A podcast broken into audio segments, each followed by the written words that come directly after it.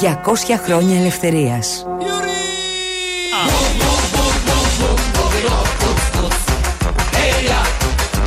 Σήμερα οι κρατικέ εταιρείες νομίμως τηλεφωνούν.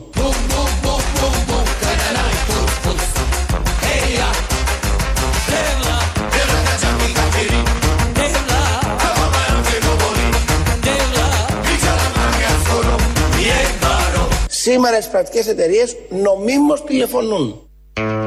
Ε, Κάπως πρέπει να γιορτάσουμε τα 200 χρόνια μεθαύριο, 25 Μαρτίου. Συμπληρώνονται 200 χρόνια από την έναρξη της Επανάστασης. 25 Μαρτίου του 1821 δεν συνέβη απολύτως τίποτα στον ελλαδικό χώρο. Είχε ξεκινήσει πριν, αλλά αφού αποφάσισαν εκ των υστέρων να εορτάζεται τότε μαζί με τον Ευαγγελισμό της Θεοτόκου, που επίσης δεν έγινε έτσι, δεν έχει σημασία. Είναι μια επέτειος και μια ημερομηνία που δεν έχει συμβεί απολύτως τίποτα. Αλλά έχουμε αποφασίσει εμείς οι Έλληνες να τιμούμε. Ε, αφού θα το τιμήσουμε μεθαύριο, εμείς ξεκινήσαμε από σήμερα, τρεις μέρες πριν, τα προεόρτια. 200 χρόνια λοιπόν μπορούν οι πρακτικές να τηλεφωνούν άνετα στους ελεύθερους και απελευθερωμένους Έλληνες. Και σήμερα το βράδυ τιμήθηκε και εορτάστηκε δεόντως το γεγονός των 200 ετών στον Ευαγγελισμό. Δεν ξέρω αν έχετε δει τη σχετική φωτογραφία από το προάβλιο του Ευαγγελισμού. Είναι έξι ασθενοφόρα στη σειρά, έξι, και τρία παρκαρισμένα μόλις έχουν ξεφορτώσει δίπλα. Εννιά ασθενοφόρα σε ένα χώρο πάρα πολύ μικρό. Όποιος έχει πάει στον Ευαγγελισμό μπορεί να καταλάβει.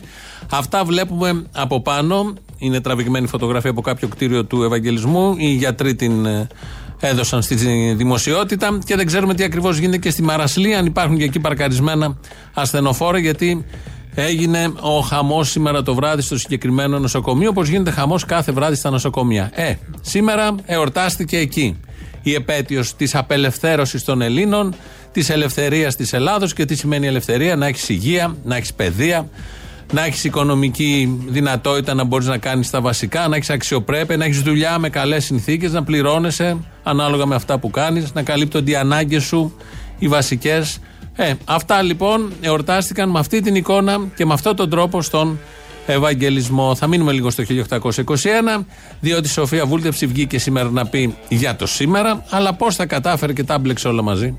Ξέρετε, ακούγοντας όλα αυτά ε, με τους γιατρούς που ασκούν ένα λειτουργήμα, δεν είναι ένα οποιοδήποτε επάγγελμα, και επειδή γιορτάζουμε τα 200 χρόνια της Επανάστασης, καλό ήταν να σκεφτούμε πώς δίνονταν τότε οι ιατροφαρμακευτικές υπηρεσίες που δεν υπήρχαν. Η Ελλάδα τότε είχε λιγότερους από 100 γιατρούς. Πώς αυτοεπιστρατεύτηκαν όλοι οι γιατροί. Πώς οι πλούσιοι έστειλαν τα παιδιά τους έξω πριν από την Επανάσταση για να σπουδάσουν γιατροί. Πώς ήρθαν σημαντικοί γιατροί από όλο τον κόσμο. Θυμηθείτε το Μάγερ που έφτιαξε νοσοκομείο στο Μεσολόγγι πώς ενημερώνονταν και βρίσκονταν πάντα δίπλα σε μια μεγάλη μάχη βρέθηκαν στα Δερβενάκια, βρέθηκαν στη, στο Χάνι της Γραβιάς.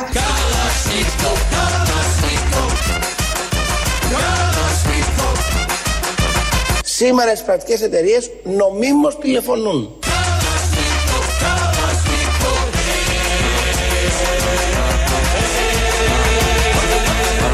Θέλω να ξαναπάω πάλι στην Επανάσταση του 21. στο πώς συνεννοούνταν με τους φαρμακοποιούς για να φτιάξουν τα βότανα και να τρίψουν τα σίκα.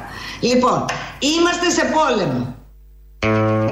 Ναι, το είμαστε σε πόλεμο το κρατάμε. Όλα τα υπόλοιπα ότι είχε το Χάνης Γραβιάς γιατρό ήταν ο γιατρός εργασίας προφανώς, εκεί υπήρχε, ή κάποιος τον φώναξε, είδε τραυματίες και λέει: Παιδιά, ένας γιατρός υπάρχει, αυτό που γίνεται συνήθως από τα μεγάφωνα. Πήγε ο γιατρός εκεί, αυτά η Σοφία Βούλτεψ τα είπε, γιατί πρέπει να τα αναλογιστούμε τώρα που κλείνουμε 200 χρόνια όχι ελεύθερου βίου, έναρξη της Επανάστασης. Τιμούμε την Επανάσταση, γιατί τότε δεν είχαμε γιατρούς 100. Είχε όλους και όλους ο ελλαδικός χώρος τότε, ενώ τώρα ψάχνουν 200. Ψάχναν μέχρι το πρωί, δηλαδή τους επιτάσσουν τώρα. Οπότε θεώρησε σκόπιμο να τα μπλέξει όλα αυτά μαζί με τα σίκα που τρίβαν με τους φαρμακοποιούς της εποχής και τους γιατρούς και το χάνι της γραβιάς που είχε γιατρός στο μυαλό της βούλτεψη. Περνάει πάρα πολύ ωραίο όποιος καταφέρει και μπει εκεί. Σας καλούμε να το κάνετε όταν έχετε έτσι βαριά, νιώθετε βαριά τα πράγματα γύρω σας και πάνω σας. Περνάει πάρα πολύ ωραία και αισθάνετε την ανάγκη να το μοιραστεί και μαζί μας. Θα τη συναντήσουμε στην πορεία, γιατί τώρα θα πάμε λίγο, επειδή είμαστε ελεύθερο κράτος και ελεύθεροι πολίτες, στον Άδωνη Γεωργιάδη, ο οποίος από τη Βουλή, ως Υπουργός Ανάπτυξης, μίλησε για τις πολύ αγαπημένες σε όλους μας τις πρακτικές εταιρείες. Τα χρέη είναι για να πληρώνονται. Αυτή είναι η βασική αρχή του οικονομικού συστήματος στο οποίο ζούμε. Μπράβο! Σήμερα οι κρατικές εταιρείες νομίμως τηλεφωνούν. Γιατί υπάρχουν νόμοι που λένε ναι πρέπει να μπορείς να πάρεις τηλέφωνο για να προκαλέσεις την πληρωμή του χρέους αλλά πρέπει αυτή η όχληση να γίνεται και αυτό το μήνυμά μου στις πρακτικές εταιρείες τώρα με αξιοπρέπεια.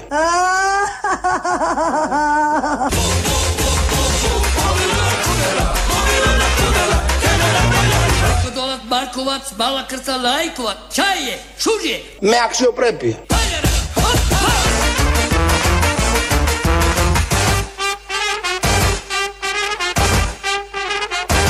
Με αξιοπρέπεια. Τα χρέη είναι για να πληρώνονται. Αυτή είναι η βασική αρχή του οικονομικού συστήματος στο οποίο ζούμε. Τα λέει πάρα πολύ σωστά, έτσι ακριβώς αυτό το σύστημα το οποίο ζούμε, μέσα στο οποίο ζούμε, όταν δημιουργούνται χρέη, που δημιουργούνται πάντα, κατά μια παράξενη σύμπτωση, πρέπει να πληρώνονται από όλους. Είναι ένα ωραίο ερώτημα, γιατί αν θυμόμαστε, ο κύριος που είπε τώρα αυτό για τα χρέη που είναι υπουργός Αναπτύξεως είναι και αντιπρόεδρος της Νέας Δημοκρατίας. Η οποία Νέα Δημοκρατία έχει καμιά 200 εκατομμύρια χρέη. Όταν είχε ερωτηθεί από τον Νίκο Ευαγγελάτο αν παλιότερα, αν πρέπει να πληρωθούν αυτά τα χρέη, αφού λέει ότι τα χρέη πρέπει να πληρώνονται, είχε απαντήσει. Η Νέα Δημοκρατία είναι ένα κόμμα εξουσίας. Αυτό που θα χειριστεί είναι προφανώς την οικονομική κατάσταση της χώρας όπως προσπάθησε να το κάνει και στο παρελθόν. Αν είστε ο νικητής αυτής της εσωκομματικής διαμάχης, θα παραλάβετε ένα κόμμα το οποίο έχει ένα δανεισμό, δεν θυμάμαι ακριβώς πόσο, αλλά είναι περίπου 120-130 εκατομμύρια. Μακάρι να τόσο. Παραπάνω; Κοντά στα 200. Κοντά στα 200 εκατομμύρια είναι τα χρέη της Νέας Δημοκρατίας. Ωραία. Μπορείτε να μας εξηγήσετε πώς είναι δυνατόν ένα κόμμα που λέει ότι θέλει να νοικοκυρέψει τον τόπο να έχει μαζέψει χρέη 200 εκατομμύρια και τι θα κάνετε με αυτά τα χρέη; Θα ζητήσετε να διαγραφούν τα χρέη από τις τράπεζες, αν τα πληρώσουν Εγώ, εγώ ποτέ στη ζωή μου δεν έχω βγει σε μια κάμερα και να έχω πει ψέματα στον κόσμο. Είναι τελείως αδύνατο να πληρώσει ένα για 200 εκατομμύρια χρέη. Δεν μπορεί να τα πληρώσει. Αν γίνεται αρχηγός, τι θα κάνει. Είναι τελείως βέβαιο θα πρέπει να ξεκινήσει μια διαδικασία διαγραφής χρόνου της Νέας Δημοκρατίας.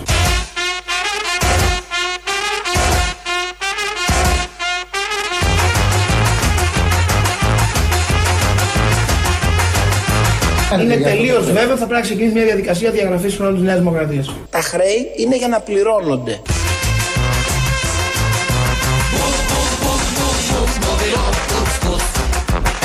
Οι ιδιωτικές κλίνες ΜΕΘ, ξέρετε, όταν μιλάμε για επίταξη, δεν είναι δωρεάν. Κοστίζουν 1.600 ευρώ την ημέρα. Αν είχαμε προχωρήσει σε επίταξη των ιδιωτικών κλινών, μιλάμε για 331 ΜΕΘ επί 1.600 ευρώ τη μέρα. Αυτά ήταν πεταμένα λεφτά. Εδώ είναι ο Πέτσας, ο κύριος Πέτσας, όταν ήταν κυβερνητικός εκπρόσωπος που είχε πει αυτό το περίφημο περίπου πριν κάποιους μήνες, χρόνο σχεδόν, ε, και είχε πει ότι είναι πεταμένα λεφτά να δίνουμε στις ΜΕΘ. Ε, λίγο πριν ακούσαμε τον Άδων Γεωργιάδη να λέει για τα χρέη της Νέας Δημοκρατίας ότι πρέπει να διαγραφούν. Ενώ τον ακούσαμε προχθές στη Βουλή να λέει ότι και τα χρέη όλων των υπολείπων πρέπει να πληρωθούν. Αυτό ακριβώς. Ισονομία, δημοκρατία και κυρίως ελευθερία. 200 χρόνια μετά δεν έχουμε κοτσαμπάσιδε, δεν έχουμε τουρκικό ζυγό και προχωρούμε ως έθνος και ως πολίτες ελεύθεροι να πληρώνουμε τα χρέη εμείς. Όχι τα κόμματα τα οποία διεκδικούν και την ικανότητα και τη δυνατότητα να κυβερνούν αυτόν τον τόπο, δημιουργώντας δικά τους χρέη που δεν θα πληρωθούν ποτέ, αλλά θα διαγραφούν. Και θεωρείται δεδομένο αυτό και δεν μπορεί να γίνει διαφορετικά. Πεταμένα λεφτά λοιπόν Είχε χαρακτηρίσει ο κύριος Πέτσας τα χρήματα που έπρεπε να δοθούν για τις μονάδες εντατικής θεραπείας. Θα ακούσουμε τώρα πώς ευτυχώς δεν πετάχτηκαν αυτά τα λεφτά. Από τον Γιώργο Φερεντίνο, είναι καρδιολόγος. Όλο το βράδυ ο Ευαγγελισμός είχε εφημερία και έγινε μακελιό πραγματικά. Είχε 180 εισαγωγές, εκ των οποίων το 1 τρίτο ήταν COVID. Έχουν γεμίσει όλες οι κλινικές COVID, έχουν γεμίσει και οι μονάδες εντατικής θεραπείας και έχουν και 6 ή 5 ε, διασωληνωμένους εκτός μονάδων εντατικής θεραπείας μέσα στον Ευαγγελισμό.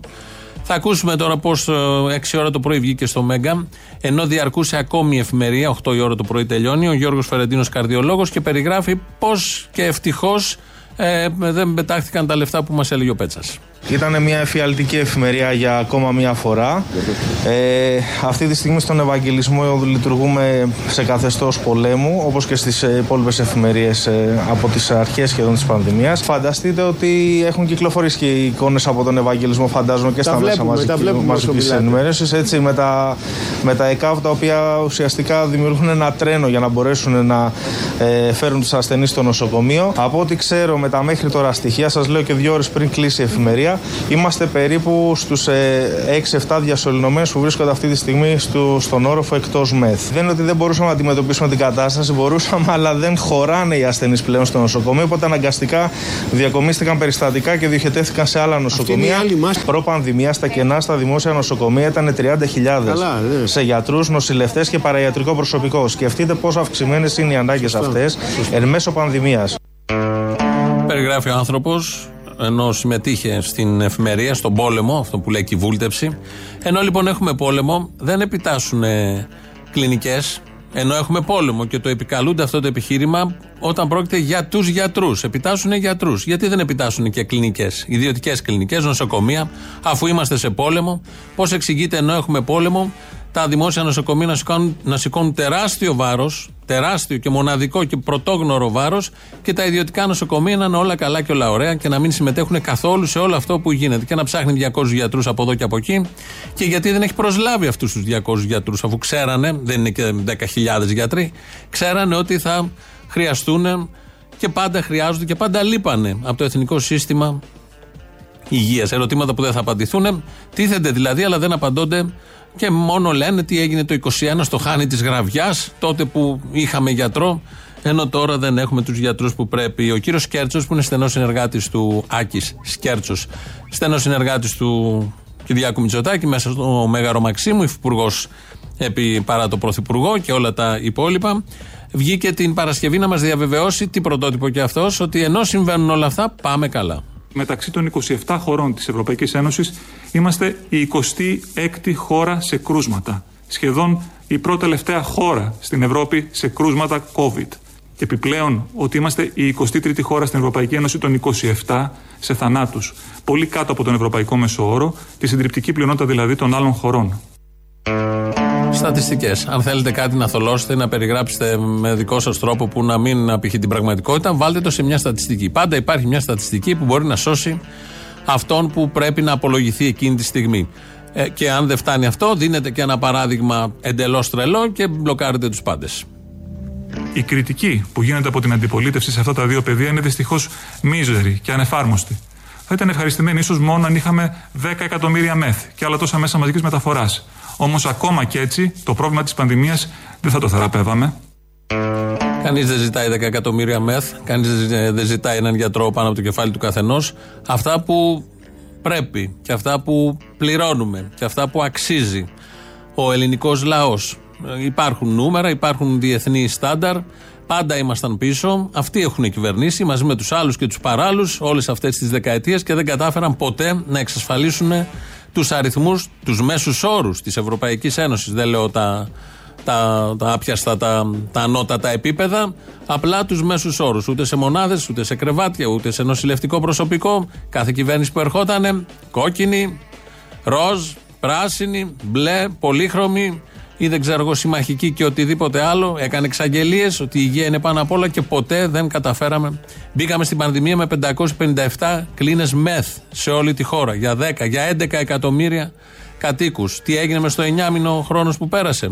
Κάτι από εδώ και από εκεί με κάτι δωρεές και από εκεί και πέρα ξερογλύφονται ακόμη και προσπαθούν να παρακαλέσουν τους ιδιώτες και σκέφτονται και το περνάνε από 10 φίλτρα αν πρέπει να μπουν και τα ιδιωτικά νοσοκομεία. Τη στιγμή που επειδή έχουμε πόλεμο και επειδή έχουμε πανδημία και επειδή έχουμε νεκρούς και επειδή είδαμε αυτή τη φωτογραφία από τον Ευαγγελισμό, θα έπρεπε να είχαν μπει όλα τα ιδιωτικά νοσοκομεία, όλοι οι νοσηλευτές ιδιωτικοί στην υπηρεσία της δημόσιας υγείας των πολιτών, όλων μας δηλαδή.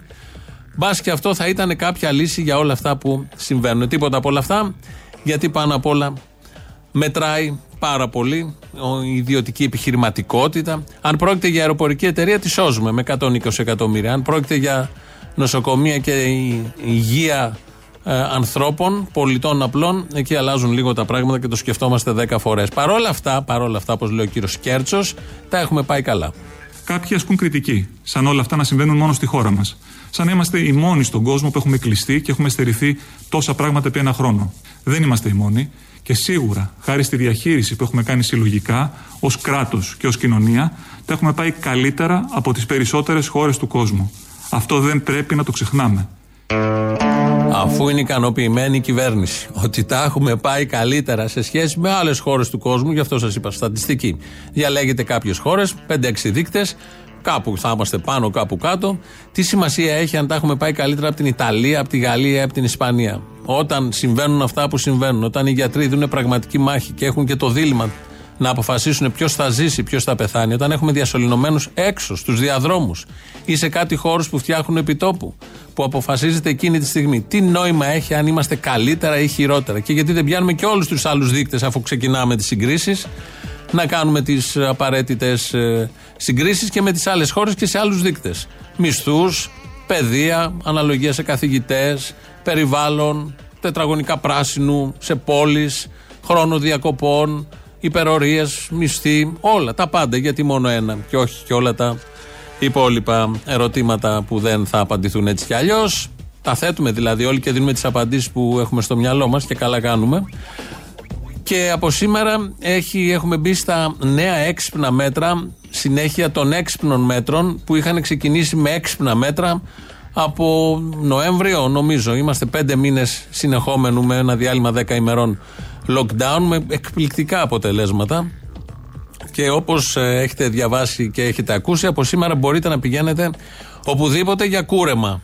Για κούρεμα μπορείτε να πάτε, να ξεκινήσει κάποιος δηλαδή από την Αγία Παρασκευή και να πάει στη Γλυφάδα, θα βάλει το 6, το οποίο 6 είναι σωματική άσκηση. Μπορεί να πάει για κούρεμα από την Αγία Παρασκευή στη Γλυφάδα. Όμως για σωματική άσκηση, που είναι το κανονικό 6, δεν μπορεί να πάει. Πρέπει να πάει μόνο για κούρεμα. Αυτό επιτρέπει το έξυπνο μέτρο που ισχύει τώρα.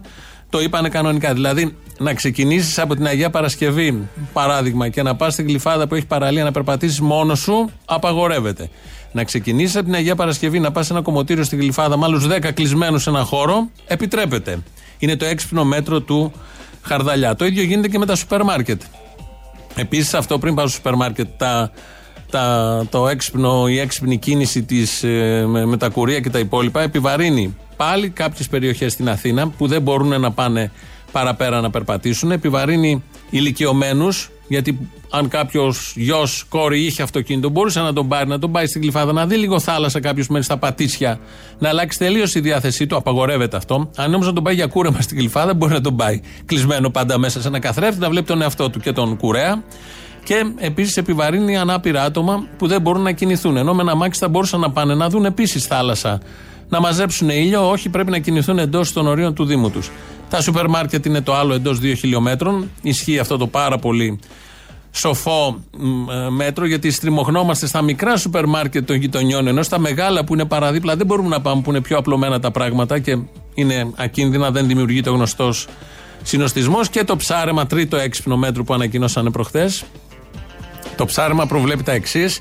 Βάρκα 8 μέτρων. Αν πάτε δύο να ψαρέψετε και έχετε βάρκα 8 μέτρων, μπορείτε να ψαρέψετε. Αν η βάρκα είναι άνω των 8 μέτρων, οι ίδιοι δύο δεν μπορείτε να ψαρέψετε. Ορίζεται Όλοι ξέρουμε ότι ανάλογα το μήκος της βάρκας, ο κορονοϊός κοιτάει και σου λέει πάνω από 8 κολλάμε, κάτω από 8 δεν κολλάμε. Επίσης, στην ανακοίνωση που βγήκε, λέει ότι η βάρκα πρέπει να είναι δηλωμένη στο ε9. Στο ε9 δεν δηλώνουμε βάρκες. Στο ε1 δηλώνουμε βάρκες. Στο ε9 δηλώνουμε άλλα πράγματα. Αλλά είναι η σοβαρότητα με την οποία αυτή η κυβέρνηση ανακοινώνει αυτά τα μέτρα και το ύφος του τσαμπουκά και πάνω απ' όλα, επειδή είμαστε σε πόλεμο, κοιτάμε την υγεία των πολιτών. Ο Χαρδαλιά πάντως προχτές ανακοίνωσε κάτι που πέρασε στα ψηλά. Πιο συγκεκριμένα αποφασίστηκε η επαναλειτουργία των κομμωτηρίων και κέντρων περιποίηση κόλων από τη Δευτέρα το πρωί.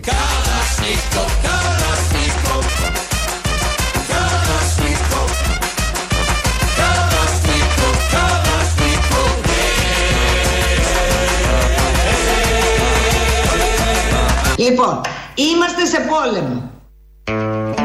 Τα λέει αυτά η Σοφία Βούλτεψη. Είμαστε σε πόλεμο λοιπόν και βλέπω πόσο χαίρονται τα δημοσιογράφοι τηλεοπτικών σταθμών από το πρωί και από χτες και όλο το Σαββατοκύριακο που θα γίνει η επίταξη των 200.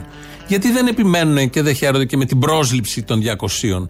Γιατί μόνο με την επίταξη λύνεται ένα θέμα, μπάλωμα προσωρινά, Μέχρι να πάνε αυτοί οι άνθρωποι εκεί να μάθουν τι γίνεται στα νοσοκομεία, να προσαρμοστούν, να συγχρονιστούν με τους προηγούμενους, τους υπόλοιπους και θα έχει περάσει ένας μήνας τουλάχιστον.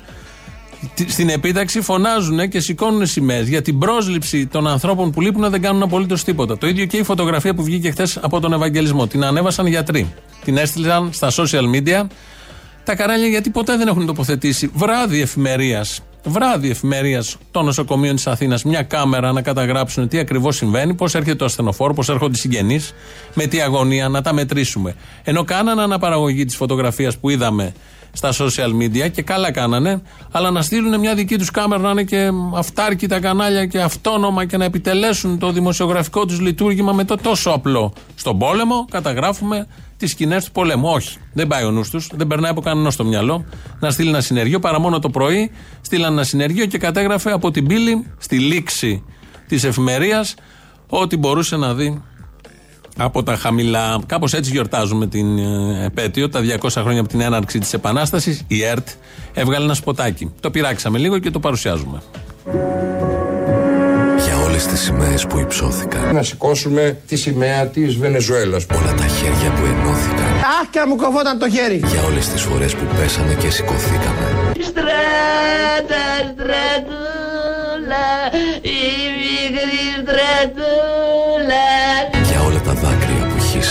Ότι ανά πάσα στιγμή θα μπορούσαμε να δώσουμε τη ζωή μας όλοι για την Ελλάδα. Τον ιδρώτα που σκουπίσαμε. Με το ιδρωμένο T-shirt μου. Τις φωνές που συνεχίσαμε. Όλα αυτά μαζί με 99 ευρώ τα λιγουρεύεστε! Τα λιγουρεύεστε! Σε γνωρίζω από την κόψη του σπαθιού την τρομερή. Σε γνωρίζω από την όψη που με βιάν μετράει τη γη. Απ' τα κόκαλα βγαλμένη των Ελλήνων τα ιερά. Και σαν πρώτα ανδριωμένη Χαίρε, χαίρε, ελευθεριά. 1821-2021 200 χρόνια μαλακίας. Κάθε μέρα το καλύτερό μας. Everyday μαλακία, everyday μαλακία. Για την Ελλάδα. Θα πνιγώ για την Ελλάδα ρε γαμώτο Μην πνιγείς δεν έχει νοσοκομείο να σε πάμε. Έχουν γεμίσει όλα, όλα COVID είναι. Από πάνω φωτογραφίες. 9 στενοφόρα την ίδια ώρα στο προάβλιο του Ευαγγελισμού. Σε ένα κλικ που τα πιασε ο φωτογραφικός φακός. 9 στενοφόρα, τρία παρκαρισμένα μόλις είχαν αφήσει και έξι στη σειρά, σαν τρένο που είπε ο γιατρός. Και βγαίνει σήμερα το πρωί η κυρία Βούλτεψη να μας πει ότι στο Χάνης τη Γραβιάς είχαν γιατρό. Στον Ευαγγελισμό δεν είχαν πάντως. Αν στο Χάνη είχαν, στον Ευαγγελισμό κυρία Βούλτεψη δεν έχουν αυτούς που πρέπει και τους ψάχνει ο Κικίλας με επιτάξεις και με εφετζίδικε κινήσεις για να κάνει τον πάλο στο πιο σοβαρό θέμα που έχει τύχει στον Κικίλια και σε όλους μας στην διάρκεια της ζωής μας και να μην τύχει και τίποτα σοβαρότερο. Βγαίνει λοιπόν η κυρία Βούλτεψη, αφού λέει όλα αυτά για τα χάνια και τα υπόλοιπα, κάποια στιγμή θυμάται και μια απολιά της. Έχετε μαλώσει με τη συνένεση, έχετε ένα θέμα. Εντάξει, εντάξει, εντάξει, Ακούστε με λίγο. Δεν έχω Τώρα είναι τα SMS το πρόβλημά σας. Πάμε. Το πάμε είναι σαν να μιλάτε στο σκύλο σας. Πάμε, πού πάμε. Ε, προχωράω. Δεν είναι από σκύλο. Πάει ο καημένος. Δεν σας άντεξε;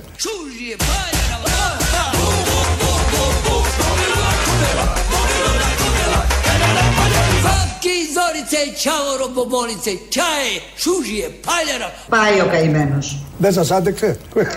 Τι να κάνει, αρρώστησε. Αρρώστησε.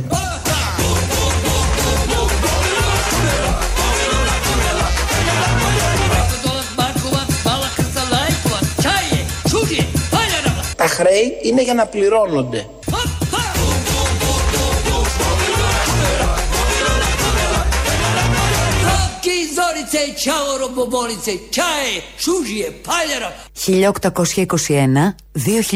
1821-2021. 200 χρόνια ελληνοφρένεια.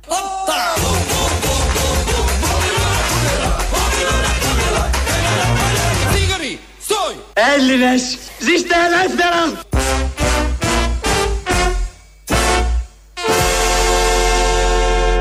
Ζήτω η Ελλάδα! Διότι τα 200 χρόνια είναι ελληνοφρένειας. Η εκπομπή μετράει εδώ 22, αν ε, θυμάμαι και, και εγώ καλά, γιατί έχουμε χάσει το μέτρημα. Αλλά τελικά η ελληνοφρένεια είναι πολύ πριν από εμάς και από ό,τι βλέπω θα συνεχιστεί και μετά από εμάς. Είναι η βούλτεψη, είναι ο Κώστας Αρβανίτης στο Skype και του λέει Πάμε η βούλτεψη. Λέει ο Αρβανίτης, το ακούσατε πριν, ότι τι, πάμε λέμε στα σκυλάκια. Και λέει Το έχω χάσει το σκυλάκι μου και πετιέται ο Παπαδάκης, δεν σας άντεξε. Έκανε αυτό το χιουμοράκι, καλά το πήρε η Σοφία Βούλτεψη. Αυτά με τα σκυλάκια και όλα τα υπόλοιπα. Εδώ είναι Ελληνοφρένια από τα παραπολιτικά. 2.11.10.80.880 τηλέφωνο επικοινωνίας. Radio παραπολιτικά.gr το mail του σταθμού. Δημήτρης Κύρκος ρυθμίζει τον ήχο. ελληνοφρένια.net.gr το επίσημο site. Εκεί μας ακούτε τώρα live μετά ηχογραφημένους.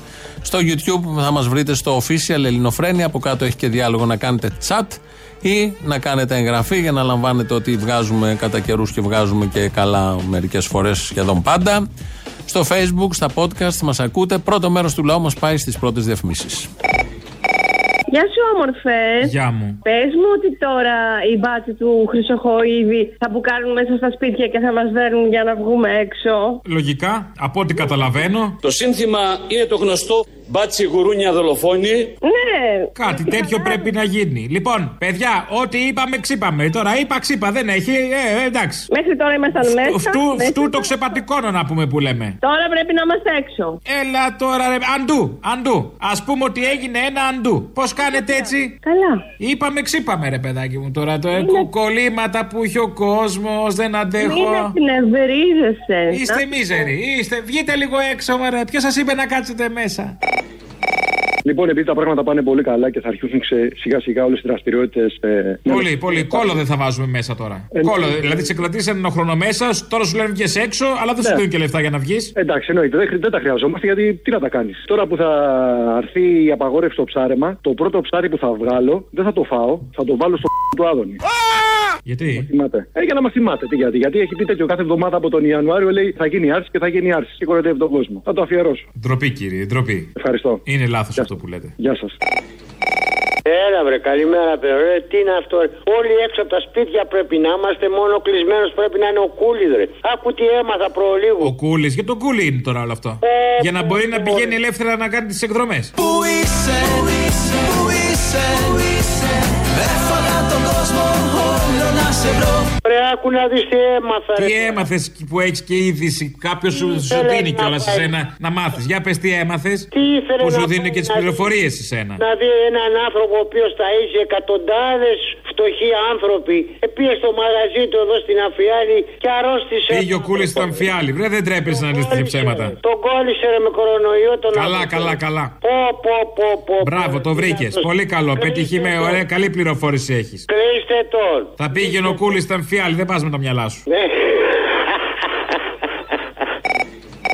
Καλησπέρα. Καλησπέρα. Συγχαρητήρια για την εκπομπή σας. Ευχαριστούμε πολύ. Το καταδύναμη είναι εδώ, πάει, πείτε μου. Και θέλω να συμβάλλω κι εγώ λίγο στη- για την εκπομπή σας. Βάλτε κάτι, συμβάλτε. Ναι, για την ώρα του λαού. Αχά. Θέλω να παίξετε έτσι με την πρώτη ευκαιρία τις δηλώσεις που θα σας κάνω. Θα μας κάνετε δηλώσεις, βαρύγδου πες. Μπορώ; Πείτε τη μαλακία σας, ναι. Ευχαριστώ. Μιλήστε λίγο πιο όμορφα. Είμαι αστυνομικός 30 χρόνια. Και λίγα είπα τότε. Λέγε μπάτσο, λέγε. Και τις προάλλε και τις προάλλες ένας συνάδελφος με περισσότερα χρόνια από μένα μου άνοιξε τα μάτια. Το κάνατε, κάνατε επιτέλους τον έρωτα; Όχι, μου είπε, και μου είπε το εξής. Λέει να ξέρεις, παιδί μου, λέει το ξύλο στο αριστερό δεν πήγε ποτέ χαμένο. Και περιμένω να σας δω τα μούτρα σας. Στον μπάτσο, στον μπάτσο δεν είπε; Παίξτε, παίξτε τώρα αυτό και θα το βρούμε. Στον μπάτσο δεν είπε αν πήγε χαμένο ή όχι; Έκλεισες. Μπάτσος και κότα, αποκλείεται. Καταστήχο,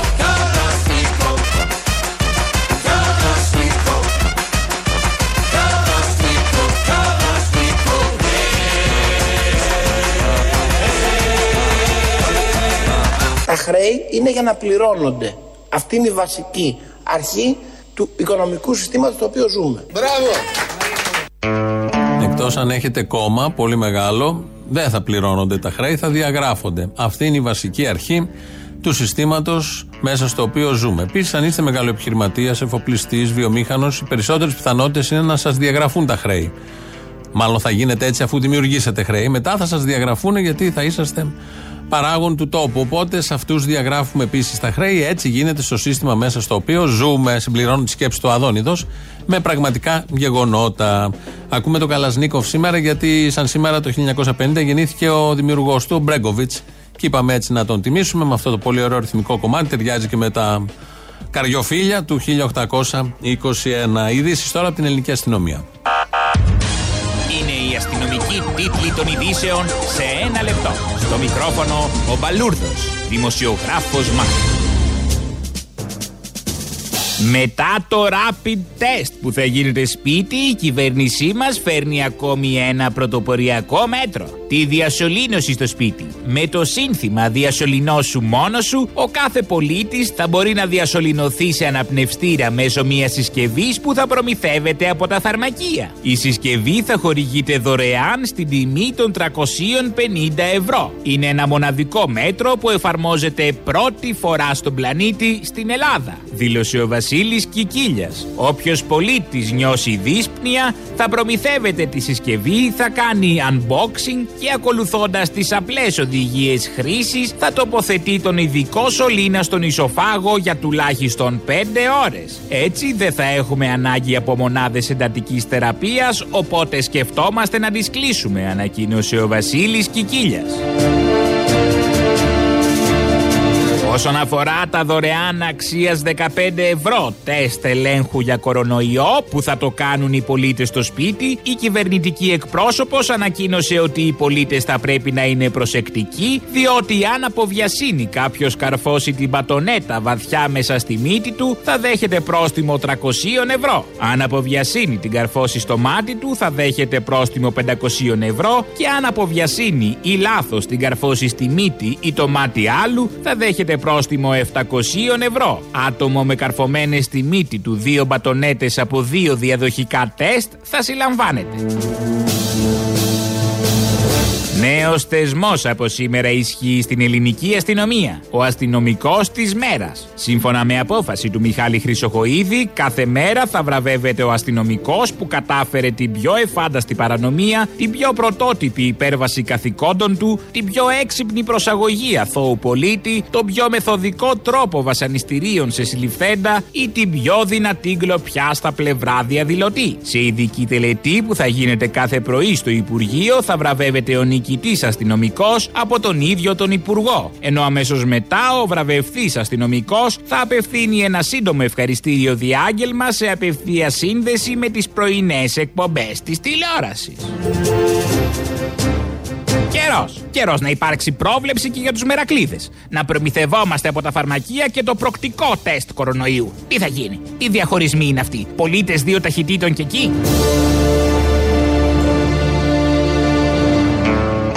Το λεγόμενο κινέζικο, αν έχετε ακούσει τεστ, προβλέπει και έχει αυτές τις προδιαγραφές. Δεν ξέρω αν θα έρθει στην Ελλάδα. Θα δούμε. Περιμένουμε, όπως είπε και ο Μπαλούρδος, έθεσε ένα θέμα δηλαδή ισονομίας πάνω απ' όλα. Η κυρία Γιάννα Αγγελοπούλου πρέπει να είναι η πιο ευτυχισμένη Ελληνίδα αυτή τη στιγμή. Αν δείτε τις τελευταίες ειδικά μέρες που γίνονται, έχουν αρχίσει εορτασμοί έτσι πιο πυκνοί για την 25η Μαρτίου. Είχε βρεθεί στην Αρεόπολη τις προηγούμενες μέρες. Είχε ντυθεί καραγκούνα. Καραγκούνα ήταν, μπορεί να αδικό λίγο. Είχε βάλει, εν πάση περιπτώσει, μια φορεσιά σαν νέα μπουμπουλίνα με ένα τσαντάκι που ήταν σαν τζολιά αυτό να φέσει κάπως. Είναι ένα τρέντ για όσους τα πιστεύουν όλα αυτά. Περνάει πολύ ώρα. Κατέθεσε κάτι στεφάνια στα Καλάβρητα χτες. Καίγεται ο τόπος. Μεθ δεν υπάρχουν. Ασθενοφόρα σφυρίζουν παντού. Τα νοσοκομεία μακελιό κάθε βράδυ και πόλεμος. Κόλαση κανονική και είναι η Γιάννα Αγγελοπούλου μέσα στην τρελή χαρά. Τι θα βάλει, τι θα φορέσει, πώς θα πάει. Να μιλήσει για τα 200 χρόνια που περνάμε ωραία. Ο τόπος κτλ. κτλ. Πολύ ωραίες εικόνες. Δεν το συζητάμε. Κάποιοι συμπολίτες μας βλέπαν κάποιον ε, τύπο εκεί, πολύ ωραίο τύπο, επίσης να ε, ε, κακοποιεί κάποια κουτάβια, σκυλάκια. Και αισθάνθηκαν την ανάγκη, έκριναν σκόπιμο και χρήσιμο να καλέσουν την αστυνομία. Πήγε η αστυνομία, όπως θα ακούσουμε τώρα από το ρεπορτάζ του Open σήμερα το πρωί, στην Καβάλα και αυτά τα ωραία. Πήγε η αστυνομία και συνέβη το εξής. Η είδηση μας έρχεται από την Καβάλα. Ακριβώς. Η είδηση μας έρχεται από την Καβάλα. Εκεί, στη διάρκεια της χθεσινής ημέρας, είχαμε την καταγγελία από την πλευρά κάποιων ε, πολιτών ότι πραγματικά έχουμε σε μία περίπτωση κακοποίηση κάποιων σκυλιών. Εκεί λοιπόν πήγαν κάποιοι εκπρόσωποι φιλοζωικών οργανώσεων της πόλης για να δουν τι ακριβώς πρόκειται. Και πράγματι είδαν κάποια κουτάβια να είναι ουσιαστικά φυλακισμένα στο τρέλερ ενός αυτοκινήτου. Αμέσως λοιπόν οι συγκεκριμένοι φιλόζωοι κάλεσαν την αστυνομία και ζήτησαν να εφαρμοστεί ο νόμος. Δηλαδή να μεταφερθούν, να πάρουν οι ίδιοι τα σκύλια και να τα μεταφέρουν σε ένα ασφαλές καταφύγιο από τη μία. Από την άλλη όμως η αστυνομία να κόψει πρόστιμο στον ιδιοκτήτη του τρέιλερ. Αλλά δυστυχώς δεν συνέβη κάτι τέτοιο. Σύμφωνα με την καταγγελία του Δικτύου Φιλοζωικών Οργανώσεων της Καβάλας, οι αστυνομικοί που πήγαν στο σημείο δεν ασχολήθηκαν καθόλου με το περιστατικό με τα, κουβα... με τα κουτάβια, αλλά τι έκαναν, έβαλαν πρόστιμο στους τρεις φιλόζωους επειδή θεώρησαν ότι μετακινήθηκαν χωρίς λόγο. αυτούς που τους είχαν Και αυτό καλέσει. Είναι κάτι το οποίο καταγγέλλεται Μια χαρά λειτουργήσε η αστυνομική στην Καβάλα, όπως και ο τροχονόμος έξω από τη Βουλή στο θανατηφόρο τροχαίο του Ιάσονα. Όταν πήγε ο μάρτυρας, ο Ντελιβεράζ, να πει τι γίνεται εδώ, του λέει: Έλα εδώ εσύ στην άκρη, κάτσε εδώ, γιατί δεν έχεις κράνος, τι κάνεις εδώ, και άρχισε να του βάζει χέρι για να τον αποτραβήξει κάπως. Ε, έτσι συνέβη και στην Καβάλα. Έκαναν την καταγγελία οι άνθρωποι και αντί να πάει η αστυνομία, δεν ασχολήθηκε καθόλου με τα κουτάβια, ασχολήθηκε με τους ίδιους και για ποιο λόγο βρίσκονταν εκεί και πήραν και το πρόστιμο. Ειδήσει τώρα, όχι ειδήσει, τις ακούσαμε. Λαός τώρα, λαός τώρα. Το δεύτερο μέρος μας πάει και στις δεύτερες διαφημίσεις. Πού σε ρε Απόστολε. Εδώ. Τι κάνει. Καλά. Χαίρομαι που σου μιλάω. Με καιρό να μιλήσουμε. Ναι. Ρε φιλαράκι. Τι. Τώρα με αυτά τα οποία γίνονται έχω δυσανασχετήσει.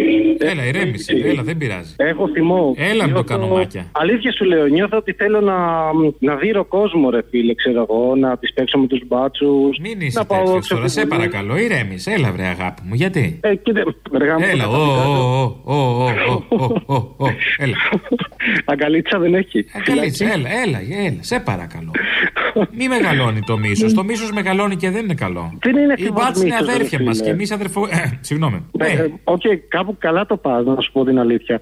Απλά ξέρεις κάτι, έχω βαρεθεί ρε γάμο το να είμαι, μ, να είμαι τόσο μαλάκας. Μη βαριέσαι, βάλε λίγο survivor που έχει suspense, έλα. Α, για πες, είδες κάτι καλύτερο τελευταία; Τίποτα, το ρες γκόμενες δεν έχει μέσα. Δεν έχει, ε, εντάξει, και εσένα πού σε κρατάει, αυτό μπορώ να καταλάβω. Τσάμπα, τσάμπα. Γιατί- Τι, τι θα, πόσο θα μπαζώσει πια. Να μπαζώσει μία, δύο, τρεις, πόσο. Εντάξει, υπάρχουν και ωραία αγόρια όμως. Τώρα μην Ούτε είμαστε ωραία αγόρια, φυσικά, παιδί μου, δεν έχει. Ε, κάτσε να Τα σου έχω πω την τσεκάρει αλήθεια. όλα, τίποτα. Θες να βγω στο γυαλί; Χωρίς λόγο εκπομπή. Χωρίς λόγο εκπομπή. Πάντως, εσείς που έχετε λόγο, Ναι. θέλω να σου πω το ότι αντί για survivor και να, να, να υπάρχει κάτι να μας ερεθίζει, υπάρχει ο Άδωνης να μας ερεθίζει. Αυτό που Α, ερεθίζετε με τον Άδωνη. Ε, με δεν φταίω εγώ για τα πίτσια σας μετά. Κάθε ανομαλάρα, Ε, άισιχτήρ. Τι να κάνω, ρε φίλε, εσύ το έχεις πει μέχρι πέντε είναι σχέση και κυρα Μαριάννα best of. Προφέσορ Κάπα Αύλας. Μέχρι πέντε είναι σχέση. Κυρία Μαριάννα Best of. Τι είναι αυτά; Γιατί να μην κάνουμε και Άδωνη best of. Να γυριστεί πορνό, ρε φίλε, δεν μπορώ να το καταλάβω. Και αυτό είναι πολύ ευχάριστο για τον ελληνικό λαό. Η κατάπτυα σας έχει φτάσει σε άλλο επίπεδο. Ε. Να σου πω κάτι, Βγείτε και τα έξω, το 200 λέει και η Βε- Βγείτε έξω, βγείτε έξω για να ξελαμπικάρετε. Δεν γίνεται. Έχει πάει η μαλακία σύννεφο. Να, αυτά λες. Γι' αυτό Ένα λέει και η χρόνο- κυβέρνηση βγείτε έξω. Να μειωθεί Ένα κάπως η χρόνο- μαλακία. Μα ένα χρόνο μες στο σπίτι κατεβάσαμε τη φωτογραφία της Πάμελα Άντερσον που της στοκάραμε και βάλαμε το Άδωνη. Ένα Τι χρόνο να μες στο κάνουμε; σπίτι έχετε ασπρίσει μέχρι και τα γύψη από μέσα στο ανάγλυφο. Μάστορες γίναμε, μάστορες, άνθρωπέ μου, άρχοντά μου. Μου φτιάξες μου φτιάξες το κέφι, έλα τα φιλιά μου. Η Ελένη Λουκά είμαι. Καλό στα μάτια μας τα δυο, δεν ψόφισε. Α, τι, ε, γιατί πότε άκουσες πάλι ότι πέθανα; Κάπου τ' άκουσα.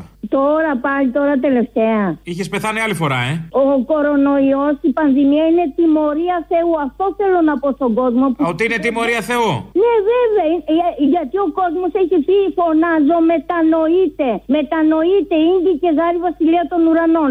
Όλα αυτά συμβαίνουν γιατί ο κόσμος έχει φύγει από το Θεό. Δεν βλέπεις Εσύ είσαι στο Θεό τώρα που με παίρνεις, γιατί δεν έχει καλό σήμα. Ακούς, τι είπες, Είσαι στο Θεό τώρα, πού είσαι; ρε παιδί μου, μα με ακούς τώρα; Όχι καλά, πρέπει. Είσαι πάνω σύννεφο. Σου λέω, ε, ο κόσμος έχει φύγει από το Θεό παγκόσμιο. Εσύ δεν έχεις φύγει. Τώρα δεν βλέπεις τι γίνεται. Χαμός, κλεψιές, δολοφονίες. Ο ε, πατέρας στη μάνα, το, τα παιδιά σκοτώνουν τον πατέρα. Χαμός. Αυτό που γίνεται δεν έχει ξαναγίνει. Α, δεν είναι ποτέ; Σατανάς πάει από το κακό στο χειρότερο. Το τραγούδι του El Diablo το έχεις ακούσει; Δεν υπάρχει δημοκρατία δημοκρατία. Δεν υπάρχει δημοκρατία, Αποστόλη. Να σου πω, Μωρή Λουκά. Η δικτατορία του Σατανά κυβερνά, ο Σατανάς. Άι, Μωρή τώρα κι εσύ. Ο Σατανάς Ήσουν που ήσουν να σε κλείσαν και μέσα τώρα, στο σπίτι. Να σου πω λίγο, το τραγούδι το El Diablo το έχεις ακούσει;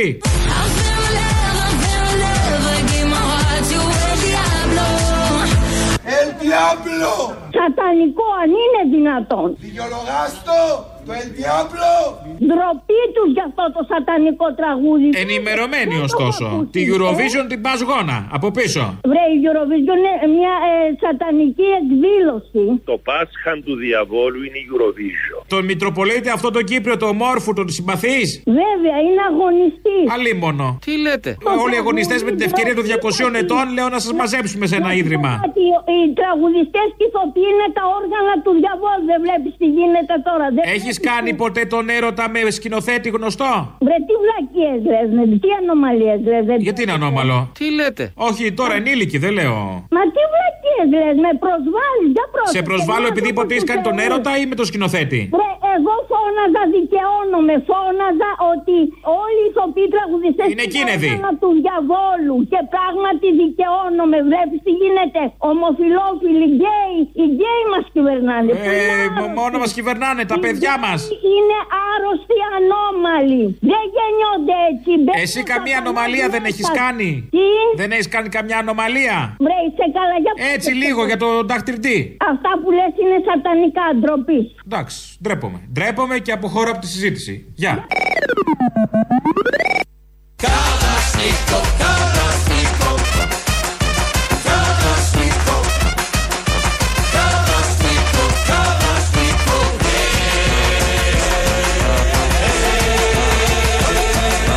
Το γεγονός της Νέας Μύρνης είναι αποκριστικό. Γιατί η κλιμακούμενη κρατική καταστολή είναι κανόνας. Και μάλιστα ποσοτικά. Και ποιοτικά θα συμπλήρωνα εγώ τον Υπουργό που τα λέει πολύ σωστά όπως ακούσατε εδώ, γιατί είναι κλιμακούμενη κρατική καταστολή. Αλλά δεν, αυτός έβαλε μόνο το ποσοτικό. Το ποιοτικό πάντα έχει μια αξία. Υπάρχει και ένα βίντεο, θυμόσαστε το Νοέμβριο, σε ένα από τα πολλά που έχει κάνει η αστυνομία ελληνική, ένα παιδάκι στη Λαμπρινή Γαλάτσι που είχαν μπει σε μια καφετέρια οι αστυνομικοί και γίνει μακελιό. Τα λέγαμε τότε, ψέματα μας λέγατε ότι είναι όλα αυτά. Κάτι βίντεο είχαν βγει και α, δείχνανε κάποια πράγματα. Βγήκαν λοιπόν τρία βίντεο χτες και δείχνουν τι ακριβώς συνέβη μέσα στην καφετέρια. Πώς μπήκαν οι ματατζίδες, πώς ε, ε, χτυπήσανε την μητέρα, ρίξανε χημικά πάνω στη μητέρα και στο παιδάκι. Τι ακριβώς συνέβη; Η πραγματικότητα είναι πολύ χειρότερη από αυτή που μπορούσε να φανταστεί κάποιος ότι συνέβη τότε. Και είναι και ο Μιχάλης Χρυσοχοίδης, ο σύντροφος Μιχάλης Χρυσοχοίδης, απαντώντας προχθές στον Παφίλη, είπε ότι θα κατέβει σε διαδηλώσεις. Ε, κύριε Παφίλη, επιτρέψτε μου ένα προσωπικό τόνο, με πολύ αγάπη και πολύ συμπάθεια. Αν αυτό το ζωφερό κλίμα αντιδημοκρατικό περιβάλλον που περιγράψετε υπήρχε κιόλας, πραγματικά εγώ δεν θα ήμουν υπουργός και πιθανότατα θα διαδηλώνουμε και οι δύο μαζί στους δρόμους. Δεν υπάρχει τέτοιο ζωφερό κλίμα. Είναι δυνατόν το τελευταίο 1,5 σχεδόν δύο χρόνια να έχουμε τέτοιο ζωφερό κλίμα. Υπάρχουν βίντεο, υπάρχουν στοιχεία, υπάρχουν καταγγελίες. Έχετε εσείς να πείτε, να καταθέσετε κάτι για την αστυνομική βία στην Ελλάδα. Δεν υπάρχει τίποτα απολύτως. Είναι η καλύτερη αστυνομία ever. Όπως λέμε και με αυτό το αισιόδοξο, φτάσαμε στο τέλος. Τρίτο μέρος του λαού μας πάει στο μαγκαζίνο. Τα υπόλοιπα θα τα πούμε αύριο. Γεια σας. Αποστολάκο, εξακολουθείς να, μα- να με περνάς τουλάχιστον εμένα για βλάκα, ε. Δεν σε παίρνω για βλάκα. Το ότι σε έχω γράψει εκεί που ξέρεις δεν σημαίνει ότι σε θεωρώ βλάκα. Σε θεωρώ ότι σε έχω συνδεδεμένο. Λοιπόν, με έχεις συνδεδεμένο. Καλά, δεν με πειράζει εμένα, δεν πειράζει. Εγώ σε ακούω 20 χρόνια. Φαντάσου πόσες ώρες από τη ζωή μου έχεις φάει από μία ώρα την ημέρα. Α, α, εκεί φτάσαμε. Να λέμε ότι σου φάγα τα καλύτερα χρόνια της ζωής σου. Βρε, δεν τρέπεσαι.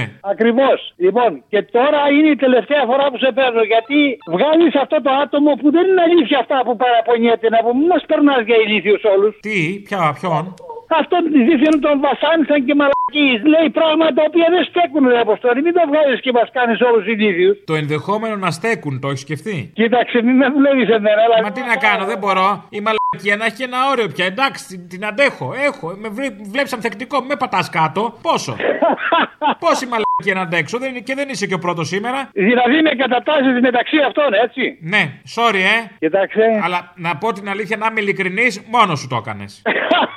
το βούτι. Λοιπόν, Απόστολε, γεια σου. Άντε, γεια. Να σου πω, είστε δημοσιογράφοι και λέτε ανακρίβειες. Α, εσύ τι μωρή που είμαστε εμείς δημοσιογράφοι; Λοιπόν, εχθές στην εκπομπή της Πέμπτης Ναι. είπε ο Θήμιος ότι ο τροχομπάτσος έξω από τη Βουλή. Μπήκε σε γραφείο. Όχι, έβρισε τον ε, Ντελιβερά που. Τον αυτό τη μάρτυρα, ναι. Ναι, και του έκοψε κλίση. Δεν του έκοψε. Δεν του έκοψε κλείσει. Γιατί αν του έκοβε κλείσει, θα κρατούσε αναγκαστικά και τα στοιχεία του. Α, τον, ε, μόνο επίπληξη ήτανε; Ναι, τον έβρισε και του είπε: Σήκω, εξαφανίσου από εδώ, για να μην υπάρχει μάρτυρας. Ναι, ότι τι μάρτυρας να υπάρχει. Καταρχάς, μιλάμε για ένα συμβάν 7 δευτερολέπτων. Ναι. Τόσο έδειξε η κάμερα, τόσο έγινε. Άρα, μετά, αφού κόπηκε και δεν υπάρχει στην κάμερα κάτι άλλο, δεν ισχύει συμβάν. Γιατί δεν μας δείχνουν και τη συνέχεια. Γιατί μετά του είναι η βίντεο. συγκάλυψη. Κατάλαβες, δεν είναι το τροχαίο. Για να λένε οι σκατιάνες όλες ότι έτρεχε το παιδί. Ακριβώς αυτό. Έλα, Αποστολή. Έλα. Λοιπόν, δύο πραγματάκια. Ναι. Πρώτον, ε, χρειάστηκε να πάω το γιο μου στο παιδόν για ένα ορθοπαιδικό ζήτημα και οι γιατροί εκεί του με βοήθησαν. Ένα τεράστιο ευχαριστώ στους γιατρούς της Β' Ορθοπαιδικού του Παιδών που ασχολήθηκαν με το παιδί μου χωρίς να ζητήσουν ανταλλάγματα ή όχι. Οι γιατροί. Χάλασε και οι γιατροί. Χάλασε. Χάλασε το σύστημα τελείως. Ούτε φακελάκι ούτε τίποτα. Τίποτα, τίποτα. Πω, πω, μούφα. Δεν θες να πας στο δημόσιο, συχαίνεσαι τώρα. Ακριβώς. Δεν έχω λόγια να τους ευχαριστήσω. Τους ευχαριστώ πάρα πολύ. Το παιδί είναι καλά, αυτό έχει σημασία. Ναι, το παιδί θα γίνει καλά, είναι καλά. Εντάξει, άμα είναι καλά, Τα τέλος. πέρασα. Το δεύτερο που ήθελα να σου πω, με κορυδεύει και εδώ ο άλλος γιος μου, είναι. Ο άλλος γιος σου; Ε, ναι, έχω δύο γιους.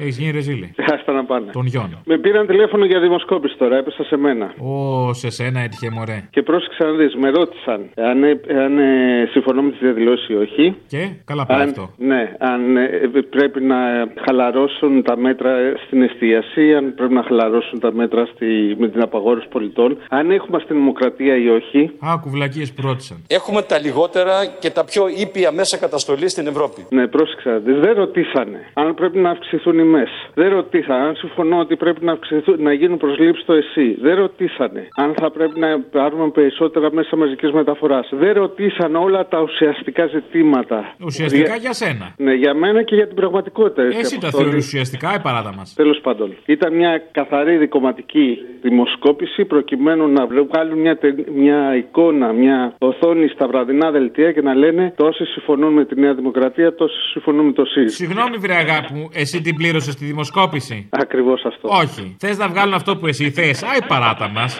Κάθε τζαμπατζής τώρα. Ακριβώς.